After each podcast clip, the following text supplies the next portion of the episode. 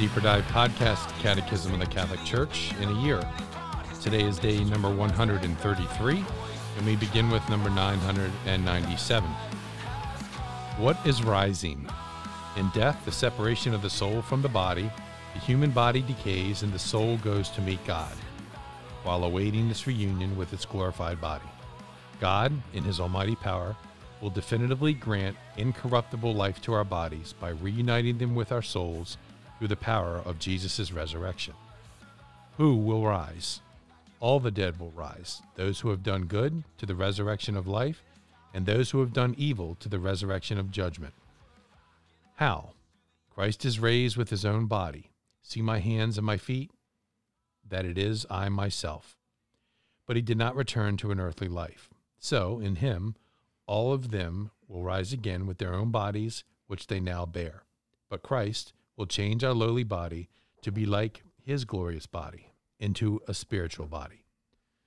But someone will ask, How are the dead raised? With what kind of body do they come?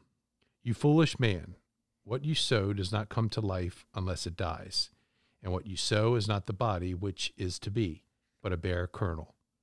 What is sown is perishable what is raised is imperishable. The dead will be raised imperishable.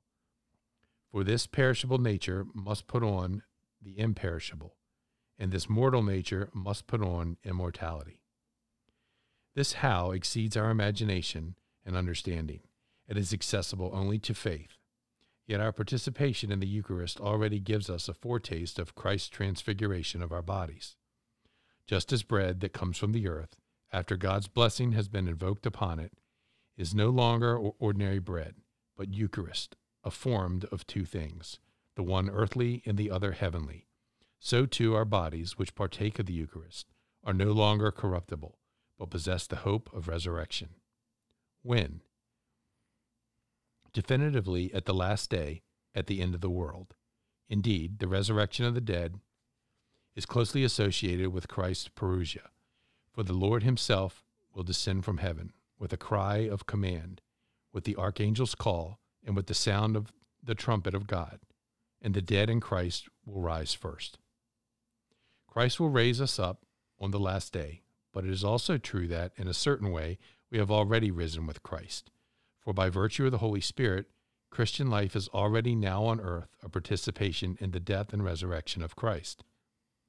And you were buried with him in baptism in which you were also raised with him through faith in the working of God, who raised him from the dead. If you have been raised with Christ, seek the things that are above, where Christ is, seated at the right hand of God. United with Christ by baptism, believers already truly participate in the heavenly life of the risen Christ, but this life remains hidden with Christ in God. The Father has already raised us up with him and made us sit with him in the heavenly places in Christ Jesus. Nourished with his body in the Eucharist, we already belong to the body of Christ. When we rise on the last day, also we will also will appear with him in glory. In expectation of that day, the body, the believer's body and soul already participate in the dignity of belonging to Christ. This dignity entails the demand that he should treat with respect his own body, but also the body of every other person, especially the suffering. The body is meant for the Lord, and the Lord for the body. And God raised the Lord and will also raise us up by his power. Do you not know that your bodies are members of Christ? You are not your own, so glorify God in your body. Father Jack. Thanks, Bill. As we talk about death, which is such a happy topic, but we talk about how the resurrection will occur, right? And there, there's a certain certainty of of that resurrection and but the question becomes how what is what is the exact kind of mechanism? Like you know timing wise well that's something that's not really known. It's not known no, you know neither the day nor the hour. Christ says of when son of man will return. But we do know that it'll be the last day. There is this finality to it. It's not meant to be kind of piecemeal.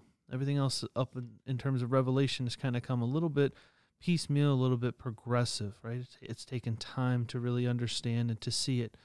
Um, with with the resurrection, though, this is this is the finality. This is what uh, all creation tends towards is towards this perfection of of the body. uh, that only comes as a free gift, right? This is kind of the ultimate grace, like ultimate not meaning necessarily the greatest, uh, but ultimate being the last of graces, the last of gifts that God gives out to reanimate the body, right? To re um, ensoul the body that has been dead, um, to to raise up on the last day.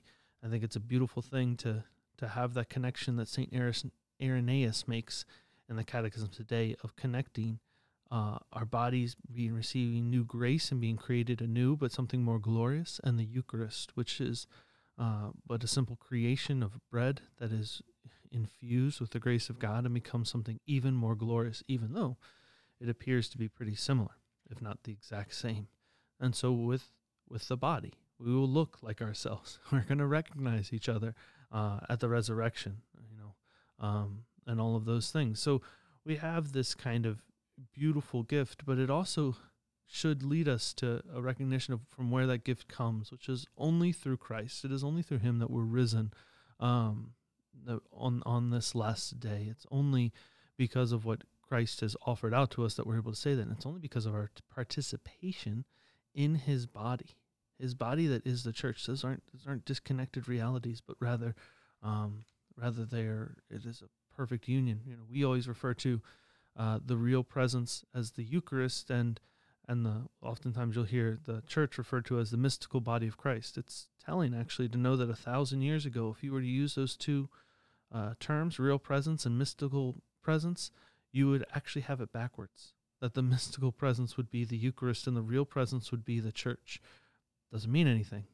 it doesn't mean that, that one of us was, you know, that we're wrong either now or then. What it means is what is the emphasis? What is being shown. It's that just as the Eucharist reveals something greater and is very much the body of Christ, so we are as members of the church just as real the presence of the body of Christ.